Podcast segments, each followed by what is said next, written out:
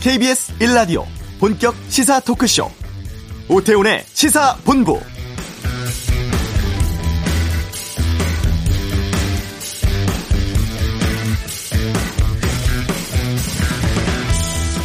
코로나19 확산 막기 위해서 방역 당국은 이동 자제를 요청하고 있고 이럴수록 더 바쁘고 힘들어지는 게 택배 노동자들입니다.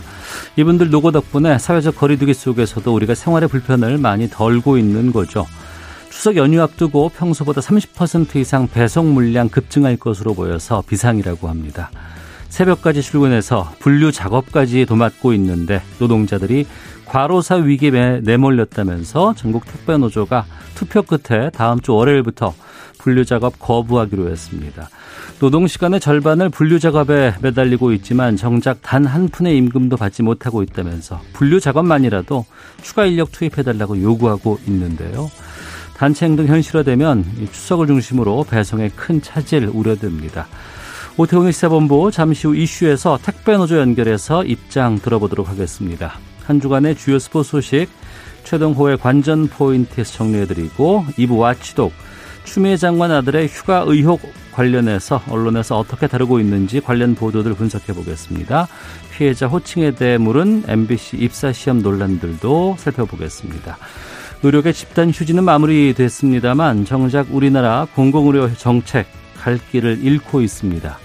시사본부 금요초대석 서울대 의료관리학과 김윤 교수에게 물어보도록 하죠. KBS 라디오 오태훈의 시사본부 지금 시작합니다. 네, 다음 주 월요일부터 어, 택배 노동자들이 분류 작업하지 않겠다고 지금 밝혔습니다. 물류 대란에 대한 우려도 나오고 있는데요. 전국 택배 연대 노동조합 김태환 위원장 연결해서 좀 자세한 상황 여쭤보도록 하겠습니다. 나와 계시죠? 예, 안녕하세요. 예. 그러니까 총 투표 통해서 택배 분류 작업을 중단하기로 했습니다.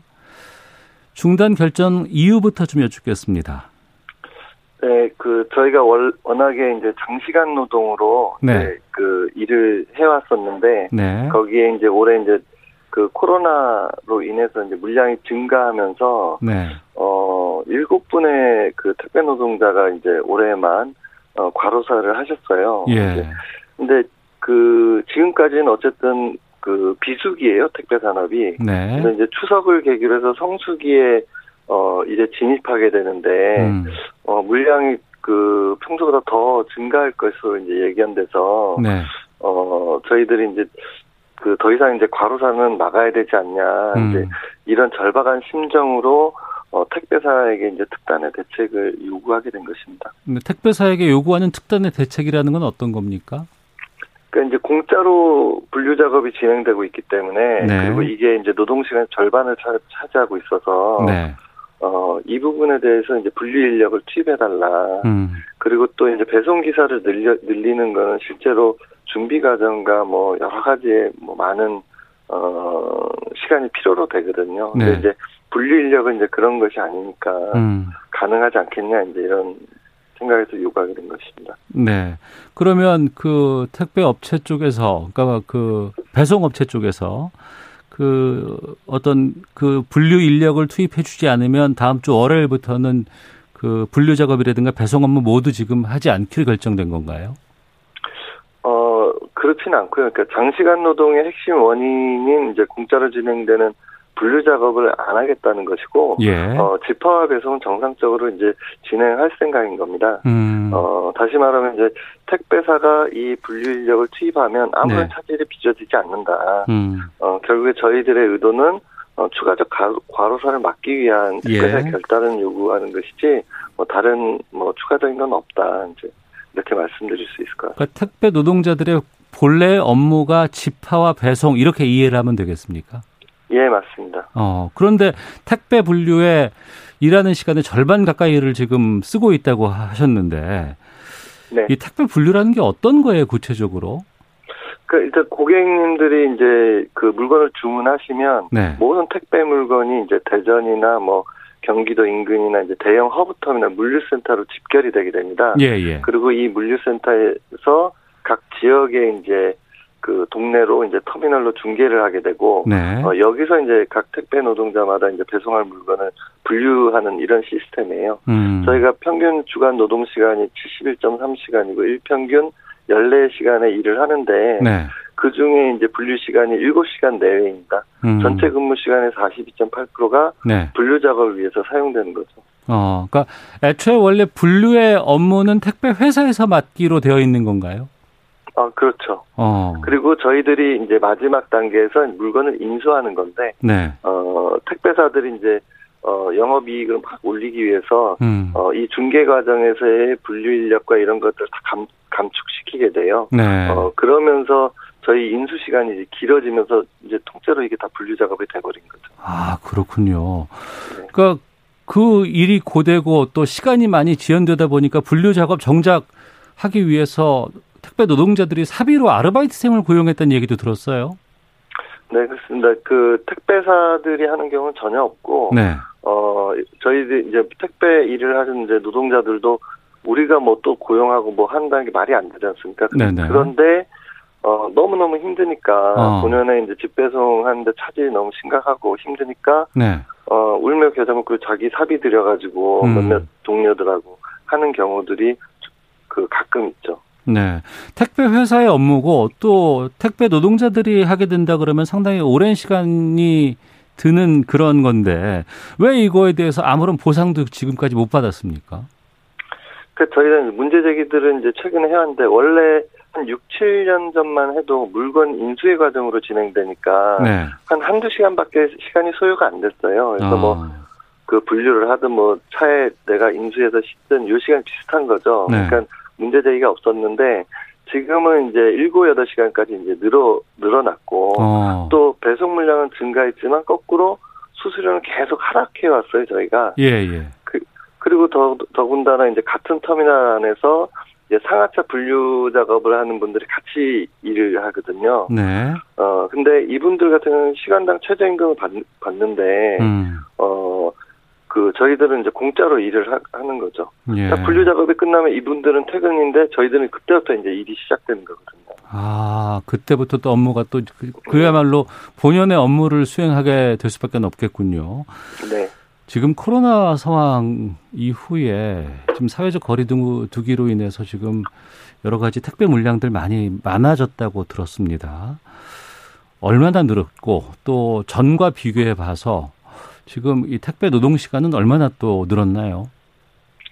그, 그, 저희 택배 노동자들이 지난해까지 이제 평균 한 250개 정도 그 각 사람마다 배송했는데, 네.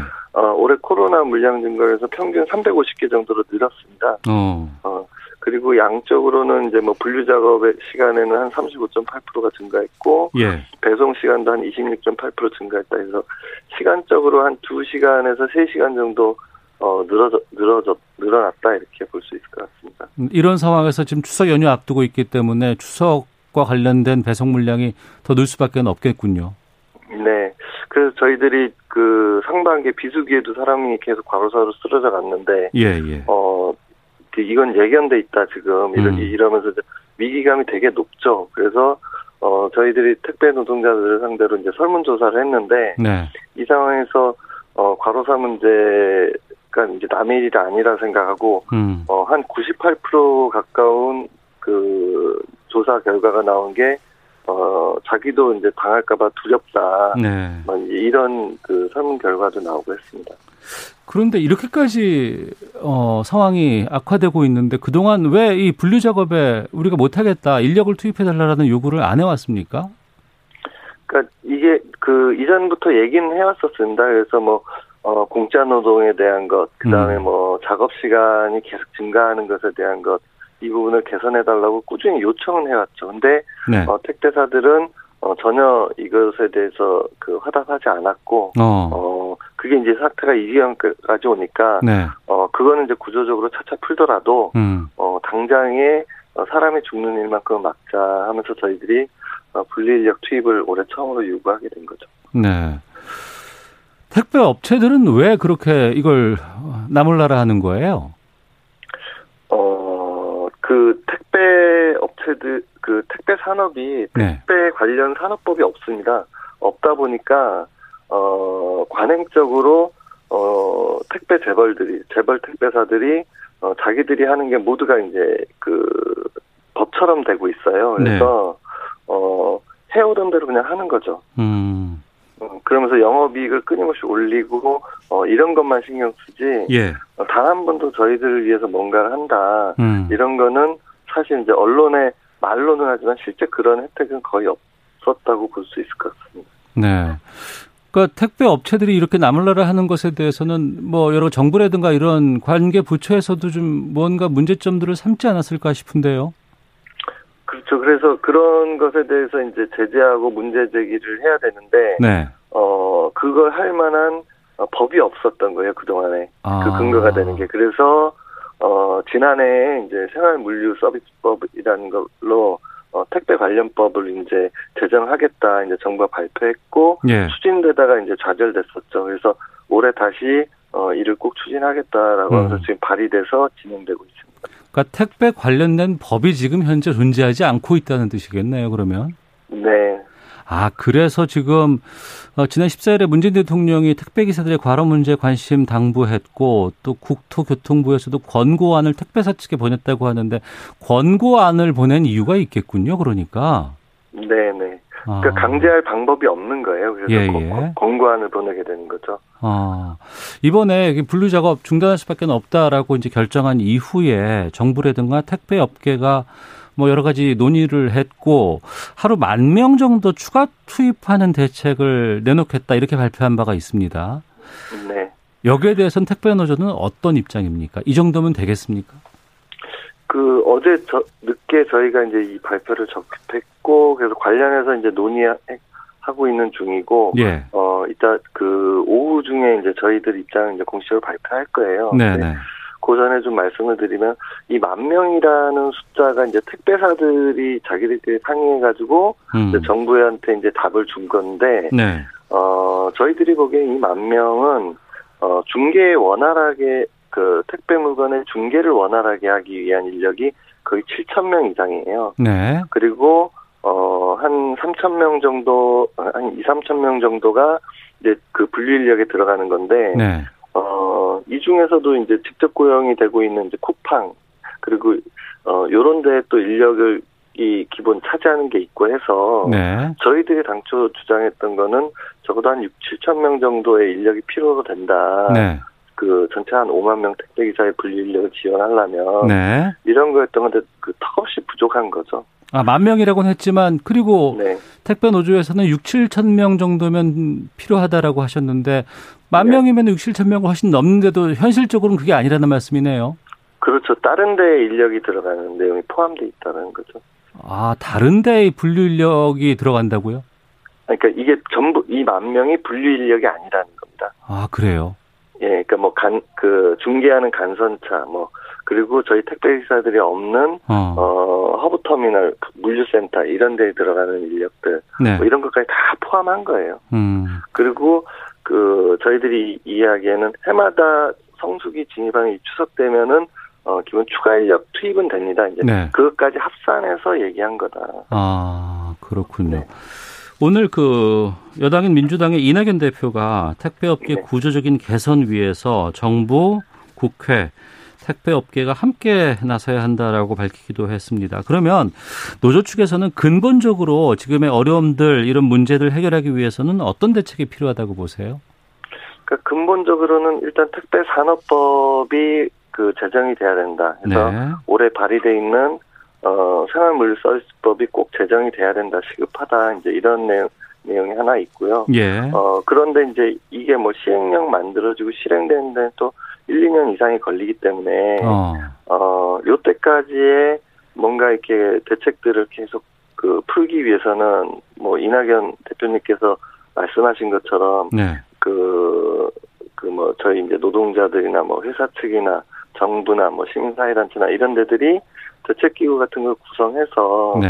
어 사전에 뭐 이렇게 그 조치들을 쭉 취할 수 있는 이런 논의 틀이 필요하죠. 음. 그게, 그게 그 중요하다고 이렇게 생각하고 있습니다. 네. 그러면 그 앞서서 여러 가지 어, 내놓은 대안들 이게 좀 약간의 문제가 있다고는 하셨습니다만 지금 21일부터 분류 작업 중단하겠다라고 지금 내놓고 있는 상황 아니겠습니까? 네. 어, 이 애초에 내놓은 그런 제안에 대한 답 같은 것들은 오늘쯤 결정 날 수 있는 건가요? 어떻습니까? 네, 저희 저희는 뭐 오늘 결정할 예정이고요. 예. 그것이 이제 어, 보도자료로 이제 배포될 겁니다. 이제 그걸 아. 통해서. 그러면 그 결정은 어떤 절차를 거쳐서 나오나요? 그러니까 저희 그 노동조합의 내부 논의가 있고 네. 그 그리고 이제 저희 혼자만 지금 이걸 만든 게 아니라 저희를 지지해 주시는 뭐 시민사회단체, 그다음에 음. 뭐 노동계 이제 이런 데와 같이 진행해 온 거라서 네. 그 그쪽들의 의견도 같이 이제 수렴해 가지고 음. 어 발표하게 될 것 같습니다. 예. 택배가 멈춘다는 것 상상하지 못하는 분들도 상당히 많이 계십니다. 그만큼 택배 산업 또 택배가 우리 생활에 깊숙이 지금 들어와 있는 상황이거든요. 어, 이것도 좀 여쭤보겠습니다. 최근에 보면은 여러 가지 뭐 집중 호우라든가 태풍이라든가 이런 것 때문에 배송이 뭐 늦어져서 문제가 생긴다거나 아니면 분실물이 많이 생겨서 문제가 되고 있다. 뭐 이런 것들이 있습니다. 이럴 때 처리 같은 것들은 지금 어떻게 되고 있는지 택배 노동자들이 이것 때문에 많이 손해를 보고 있다라는 얘기도 들리던데 어떻습니까? 그러니까 뭐 관련 법이나 이런 게 없으니까 예. 어, 모든 책임을 저희한테 다 지워요. 음. 어, 그리고 어, 정말 억울하고 분한 거는 이제 이거를 뭐 저희들이 뭐 불합리하다 그러면 이제 항변하고 뭘 해야 되는데 네. 어 그런 걸 할 시간조차 없어요. 매일 음. 늦게 들어가고 아침 일찍 나오니까 아. 그렇게 해서 그 예를 들어 뭐 분실해서 저희 저희 저희한테 부책이 됐다. 그러면 예. 이걸 문제 제기를 해야 되는데 예. 문제 제기할 시간도 없고 방법도 모르고 과정도 너무나 오래 걸리고 음. 이제 이러니까 포기하면서 그냥 당하는 경우가 다반사죠. 네. 그 뭐 폭우가 내리고 막 이래도 어 저희한테 뭐 이 물건을 다 실어라 그러고 분류를 해버리면 음. 이것을 배송을 하지 않은 상태에서는 내일 또 물건이 내려가게 되기 때문에 네네. 네. 그 폭우와 위험이 있어도 어. 어. 하게 되는 거죠.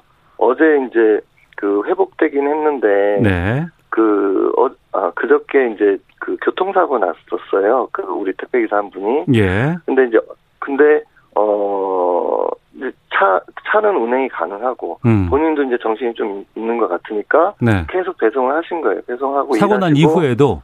그렇죠. 어. 그 하시고, 어, 터미널에 다시 복귀를 했는데, 거기서 이제 쓰러지신 거죠.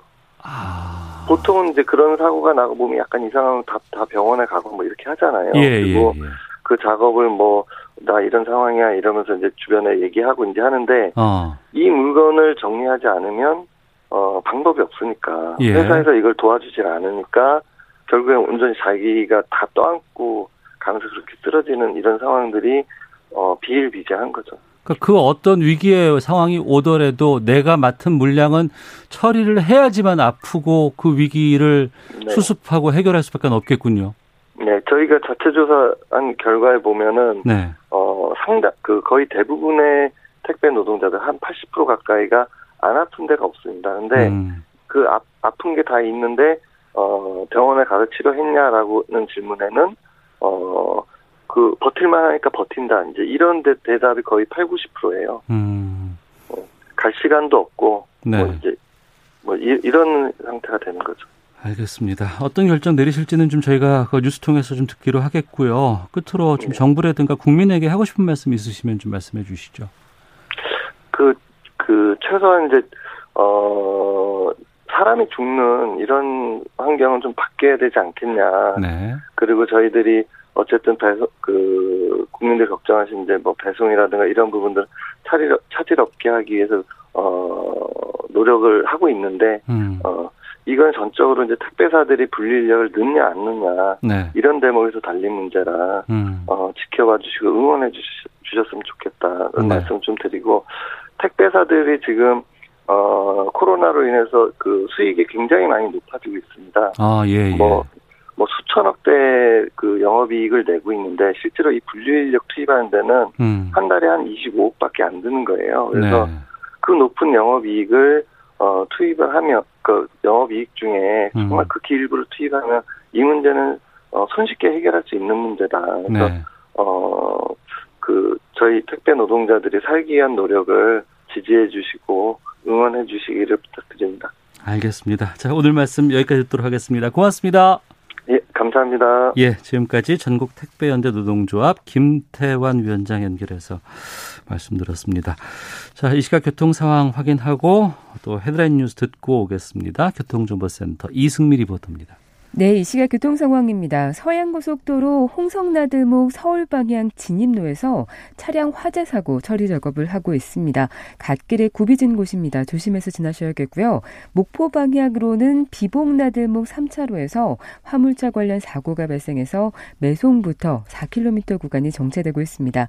영동고속도로 강릉 방향으로는 반월터널에서 부곡, 용인에서 양지터널 쪽으로 밀리고 있고요. 호법분기점에서 이천 나들목 쪽으로 3 3km 구간은 작업 여파로 막히고요. 또 문막 휴게소에서 만종분기점 사이 2차로 막고 비탈면 보완 작업을 하고 있습니다. 만종분기점에서 1km 구간 여파를 받고 있습니다. 제이중부고속도로 하남 방향으로 신월천교 부근에서 1km 구간 여기도 작업 여파로 막히고요. 경부고속도로 수원 일대 통행량이 많은데요. 서울 방향으로 기흥에서 수원, 부산 방향으로는 죽전에서 수원 쪽으로 7km 구간 정체되고 있습니다. KBS 교통정보센터였습니다. 헤드라인 뉴스입니다. 수도권 지역의 사회적 거리두기를 2단계로 강화한 지 한 달이 넘었지만 코로나19 국내 신규 확진자 수는 좀처럼 세 자릿수 아래로 떨어지지 않고 있습니다. 어제 코로나19 신규 확진자는 126명이며 국내 발생 109명, 해외 유입 17명입니다. 하루 새 코로나19로 인한 사망자는 5명 발생했습니다.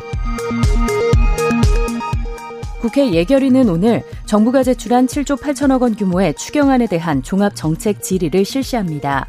추경안은 13세 이상 모든 국민에게 통신비 2만 원씩을 지원하는 내용도 담고 있는데 국민의힘은 반대하고 있습니다. 양승태 전 대법원장 시절 법원행정처의 수사 기밀을 누설한 혐의 등으로 기소된 이태종 전 서울 서부지방 법원장이 1심에서 무죄를 선고받았습니다. 검찰이 사법농단 수사로 기소한 전현직 판사 사건에서 무죄가 선고된 건 이번이 네 번째입니다. 오는 23일부터 소상공인에 대한 2차 대출 프로그램의 한도가 현재 1천만 원에서 2천만 원으로 늘어나고 이미 대출을 받은 소상공인도 추가로 지원받을 수 있게 됩니다. 지금까지 라디오 정보센터 조진주였습니다.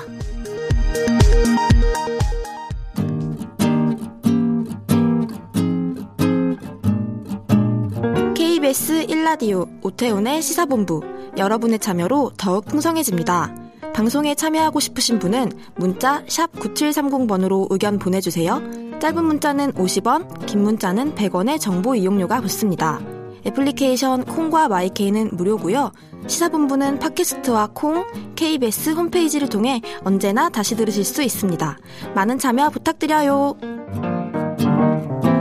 네, 한 주간의 스포츠 소식을 정리하는 시간입니다. 최동호의 관전 포인트. 최동호 스포츠 평론가 전화로 만나겠습니다. 안녕하십니까? 예, 안녕하세요. 예. 체육계와 문화체육관광부 간의 갈등 양상이 좀 빚고 있다고 해서 좀 여쭤보도록 하겠습니다. 예. 문화체육관광부, 뭐 줄여서 문체부라고 제가 좀 여쭤볼게요. 예. 문체부가 어제 경기 종목 단체장들을 소집해서 간담회를 가졌다고 하는데 참석 대장 대상 40여 명 가운데 8명만 참석을 했다고 들었습니다. 이건 거의 간담회가 무산된 수준 같은데 왜 이런 일이 벌어졌나요? 말씀하신 대로 어, 이 문체부의 최은희 2차 의관이 이 경기 종목 단체장들하고 간담회를 가졌는데 네. 어, 참가 대상 40명 가운데 부회장을 포함해서 8명만이 참석을 했습니다. 음. 어, 이 이렇게 되면서 이 최채관은 어, 어제 이제 이 간담회에서 스포츠 윤리센터도 소개하고 네. 스포츠 인권 보호 강화 방안을 소개하면서 이 경기 단체장들의 의견을 수렴하려고 했는데 음. 단 8명만이 참가하면서 이 간담회를 개최했던 문체부 쪽에서 좀 머쓱해지는 그런 좀 표정을 보였죠. 네. 지난번에 문제가 됐던 뭐 스포츠 윤리센터 역할이라든가 뭐 스포츠 인권 같은 것 좀 알려주고 여러 가지 현안을 논의하는 자리라고 하는데 상당히 예. 그러면 중요한 자리 같은데 예. 왜 이렇게 참석이 저조했습니까? 어떤 배경이 있나요? 어, 애초에 문체부가 기획하기로는 이 단체장 40여 명을 참가 대상으로 했고요. 네. 이 40여 명을 세 그룹으로 나눠서 14일, 15일, 17일에 개최할 계획이었습니다. 그런데 문제는 네. 이 문체부에서 이 사전 협의 없이 일정을 결정을 했고요. 음. 어, 간담회 일정을 일방적으로 종목 단체에다가 통보를 했다는 겁니다. 네. 여기에 또 이제 반드시 회장들이 참석해야 된다 이렇게 이제 못 박았고요. 음. 어, 그런데 핸드볼 협회장은 최태원 SK 회장이거든요. 네. 축구 협회장은 정몽규 HDC 그룹 회장이고요. 음. 또 양궁 협회장은 정의선 현대자동차 그룹 수석 부회장입니다. 네. 이 정도의 이 인물들이 일정을 통보받은 대로 쉽게 참석하기는 쉽지는 않겠죠. 음. 이 기업인들이 종목 단체장을 많이 맡고 있는데 네. 이 문체부에서 일방적으로 일정을 통보하고 회장이 반드시 참석해라 음. 이렇게 일방적으로 진행했기 때문에 이 해당 단체장들의 불참이 좀 많을 수밖에 없었던 거죠. 그러니까 회장이 일, 다른 일정이 있으면 애초에 원래 계획된 일정이 있으면 부회장이라든가 그 밑에 있는 어, 역할을 맡고 있는 사람이 참석해도 되는 거 아닌가요? 아, 근데 반드시 회장이 참석해야 된다라고 통보를 했고요. 어. 그 부회장단 간다면은 이전에 이미 실시를 해서 예, 예. 어, 의견을 수렴을 했던 겁니다. 어. 이렇게 되다 보니까 예. 대부분의 언론에서 이번 간담회를 앞두고 비판적인 보도를 했고요. 특히 음. 일부 언론에서는 이 최윤희 차관이 부르면 최태원 회장이 무조건 참석해야 되는가 뭐 이런 제목으로 일방적인 간담회 개최를 좀 많이 비판했습니다. 네. 어, 간담회 취지가 음. 이 단체장들의 의견을 좀 자유롭게 듣고 소통하겠다 이거였었거든요. 네. 근데 이런 취지를 살리려면 날짜 일정 잡는 것부터 좀 소통을 해야 되는 게 아닌가 뭐 이런 생각이 들기도 하죠. 음. 그러니까 이거는 문체부와 각 경기 종목의 단체장과의 약간의 갈등 같은 것 이렇게 좀 볼 수 있을 것 같고. 예. 또 올림픽 위원회, 대한 올림픽 위원회와도 갈등이 좀 심해진다는 얘기를 들었어요. 이건 어떤 내용입니까? 어, 문화체육관광부가 대한체육회하고 대한올림픽위원회, 이 대한올림픽위원회는 KOC라고 우리가 약자로 보통 얘기를 하죠. 예. 이 분리를 추진하고 있는 겁니다. 예. 그러니까 박양호 문체부 장관은 올해 안에 이 분리를 위해서 관련법 발의를 추진하겠다 이렇게 이제 밝히기도 했고요. 예. 자 그런데 이와 관련해서 갈등이 있다가 또 이 최근에는 이기흥 체육회장이 그 IOC의 제임스 맥클리우드 Olympic Solidarity and NOC 국장으로부터 받은 서한을 공개한 거였었거든요. 음. 이 서한의 내용이 대한체육회와 KOC를 분리하려는 한국 정부의 움직임을 IOC가 면밀하게 주시하고 있다. 이 KOC 분리를 반대하는 대한체육회 대의원들의 결의안을 지지한다. 이런 네. 것이었습니다. 이 얘기의 속뜻은 정부가 간섭하지 마라. 이런 거라고 볼 수가 있겠죠. 제가 여기에 대해서 구체적인 정보가 잘 많이 없습니다만, 예. 어, 정부와 그러니까 문화체육관광부 여기와 이제 국내 체육의 어떤 이런 행정 이런 것들에 대한 결정을 그리고 여기에 대한 어, 논의를 국제기구인 IOC 쪽으로 이걸 넘기는 거는 좀 약간 좀 문제가 좀 될 수 있지 않을까요? 어떻습니까? 그렇게 될 수도 있겠고요. 일단은 이 서한의 수신인이 이기흥 대한체육회장이거든요. 예. 어, 그 이기흥 대한체육회장이 이, 서한을 공개한 건데, 일단 이 서한이 IOC의 공식적인 의사 표명이라고 보기는 좀 힘들 것 같습니다. 음. 왜냐하면은, 이 발신인이 IOC가 아니라 이 IOC의 제임스 맥클리오드 국장으로 되어 있거든요. 네. 이 수신인도 역시 대한체육회가 아니라 이기흥 대한체육회장으로 되어 있습니다. 네. 아 그러니까 이거는 이 맥클리오드 국장이 이기흥 회장에게 보낸 개인적인 서한일 수도 있다라는 거고요. 음. 자 그럼 궁금해집니다. 왜 이 맥클리오드 국장이 왜 이 서한을 보냈는가를 생각을 해보면 네. 이 KOC 분리에 반대하는 이기흥 회장이 맥클리오드 국장에게 이런 내용의 이 서한 발송을 요청했을 수도 있다는 거거든요. 음. 이 서한을 받아서 이기흥 회장은 서한을 공개함으로써 IOC는 체육회를 지지한다. 네. 이런 내용이 공개가 되는 것이 결국에는 이 문체부의 분리 이 안에 반대하면서 문체부를 오히려 압박하는 무언의 카드로 활용했다라고 볼 수도 있는 거죠. 네. 구체적으로는 그럼 질문 드려볼게요. 예. 대한체육회와 대한올림픽위원회를 왜 문체부는 분리하려고 하는 겁니까? 어, 대한체육회의 1년 예산이 4천억 원이거든요. 예. 이 4천억 원은 국민 세금하고 기금으로 지원받고 있습니다. 그러니까 대한체육회 예산은 국민 세금과 또 국민들이 내는 여러 가지 기금들을 통해서 운영이 되고 있는 거네요. 예. 어. 자, 그렇다면은 연간 4천억 원 지원받는 이 대한체육회 이 정부의 관리 감독을 받아야 됩니까? 안 받아야 됩니까? 받아야죠, 당연히. 당연히 받아야 되는 거죠. 예. 자, 그런데 이 대한체육회가 비영리 법정 법인이고요. 예. 어, 이 통합돼 있다는 거는 IOC의 한국 지부 성격을 갖고 있는 KOC를 겸하고 있다는 얘기거든요. 네. 이 때문에 IOC가 올림픽 헌정에서 규정하고 있는 스포츠의 독립성, 그러니까 이 정부의 간섭 배제를 주장하면서 지원은 받되 관리 감독은 받지 않겠다 이런 거죠. 그 예를 들면 어 문체부가 이 최숙현 선수 사건을 조사했거든요. 네. 조사하고 난 뒤에 이기흥 대한체육회장에게는 엄중 경고, 네. 또 체육회 사무총장은 해임을 요구를 했습니다. 음. 자, 그런데 이 체육회가 이 사무총장을 해임할 수 없다라고 버티고 있는 거죠. 네. 근데 문체부는 체육회에 직접적인 징계를 줄 수가 없습니다. 그, 그래서 이 체육회가 징계를 거부하면 더 이상 손을 쓸 수가 없는 상황인데 음. 그래서 문체부가 KOC를 분리하면서 체육회에 대한 관리 감독을 좀 더 강화하겠다 이런 의도가 있는 거죠. 아 그럼 정리를 해볼게요. 예. KOC 그러니까 대한올림픽위원회를 대한체육회와 분리를 하게 되면 대한체육회 고유 업무를 담당하는 것을 정부는 관리 감독할 수 있고 또 예. IOC의 영향력에서 대한체육회가 벗어날 수 있기 때문에 정부로서는 관리 감독을 더 강화할 수 있는 입장이 생기는 거네요.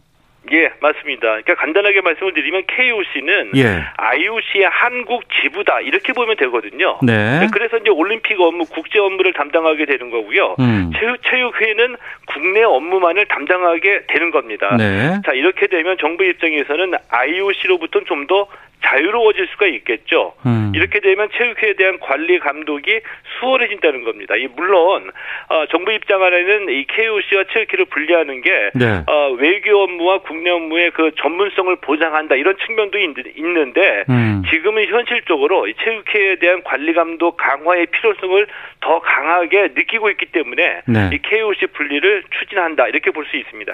앞서서 대한체육회 예산이 1년 예산이 4천억 원이라고 했고 국민 세금하고 국민들이 내는 여러 가지 기금을 통해서 이게 구성이 된다고 하셨어요. 예. 그러면 지금 KOC, 그러니까 IOC 영향력 때문에 그럼 여기에 대한 관리 감독이 전혀 안 되고 있었던 거네요. 어 그렇게 봐야 되겠죠. 왜냐하면 어, 예. 어, 이 IOC의 영향력을 무시할 수가 없거든요. 음. IOC로부터 이 대한민국 정부가 대한체육회에 가, 어, 간섭한다, 정치적인 영향력을 행사하고 있다라고 어, 어 낙인을 찍히게 되면 네. 국제 무대에서 우리 어, 이, 이 한국 정부 그리고 대한체육회의 입지가 줄어들게 되고요. 네. 더군다나 우리가 2032년 어, 올림픽 남북 공동 어, 유치를 위해서 지금 어, 준비 작업을 하고 있죠. 네. 이런 상황이기 때문에 IOC로부터 이런 그 부정적인 어, 어 응답을 받는 것이 음. 유리하지 못하다고 판단을 하고 있는 겁니다. 네. 그러면 결국에는 예. KOC 분리라는 게 그러니까 대한체육회 이쪽의 권한이 좀 약화되고 정부 관리 감독을 받게 되는 것 이거를 그럼 대한체육회가 반대한다고 이해할 수밖에 없거든요. 예, 맞습니다. 그러니까 현재 정부의 분리안이 KOC를 분리하면서 KOC의 업무와 권한을 대폭 축소했습니다. 그래서 음. 이 업무를 체육회로 이양을 했거든요. 예. 이 배경에 이기흥 체육회장이 IOC 위원이죠. 음. 그래서 이기흥 회장은 KOC 위원장으로 가고 네. 대한체육회장은 내년 1월 선거에서 새로 뽑겠다 이런 배경인데 네. 이기흥 회장 입장에서는 이 껍데기만 남게 되는 KOC 위원장 맞출 수 없다 분리에 반대한다 이런 입장인데 이걸 또 다른 측면에서 보면은 KOC 분리의 핵심이 이기흥 회장의 거치라고도 볼 수가 있습니다. 왜냐하면은 이기흥 회장이 그동안 여러 차례 논란을 겪으면서 체육회를 책임질 만한 인물이 아니다라는 비판을 많이 받고 있는데 선거로 당선된 선출직이기 때문에 정부에서도 징계를 주거나 교체할 수가 없는 겁니다. 어. 그래서 이제 KOC를 분리해서 어, KOC 위원장으로 내보내려고 한다는 계산이 있다는 것도 음. 숨길 수는 없죠. 아 그렇군요. 알겠습니다. 상황 좀 어, 뭔가 진도가 나가게 되면 또 좀 확인해 보도록 하겠습니다. 오늘 예. 말씀 고맙습니다. 예, 고맙습니다. 예, 최동호 평론가와 함께했습니다. 잠시 후 2부에 와치독이 있습니다. 추미애 장관 아들 의혹에 대한 언론 보도 분석해보는 시간 갖도록 하겠습니다. 금요 초대석 의료계가 나아갈 방향에 대해서 살펴보죠. 2부에서 뵙겠습니다.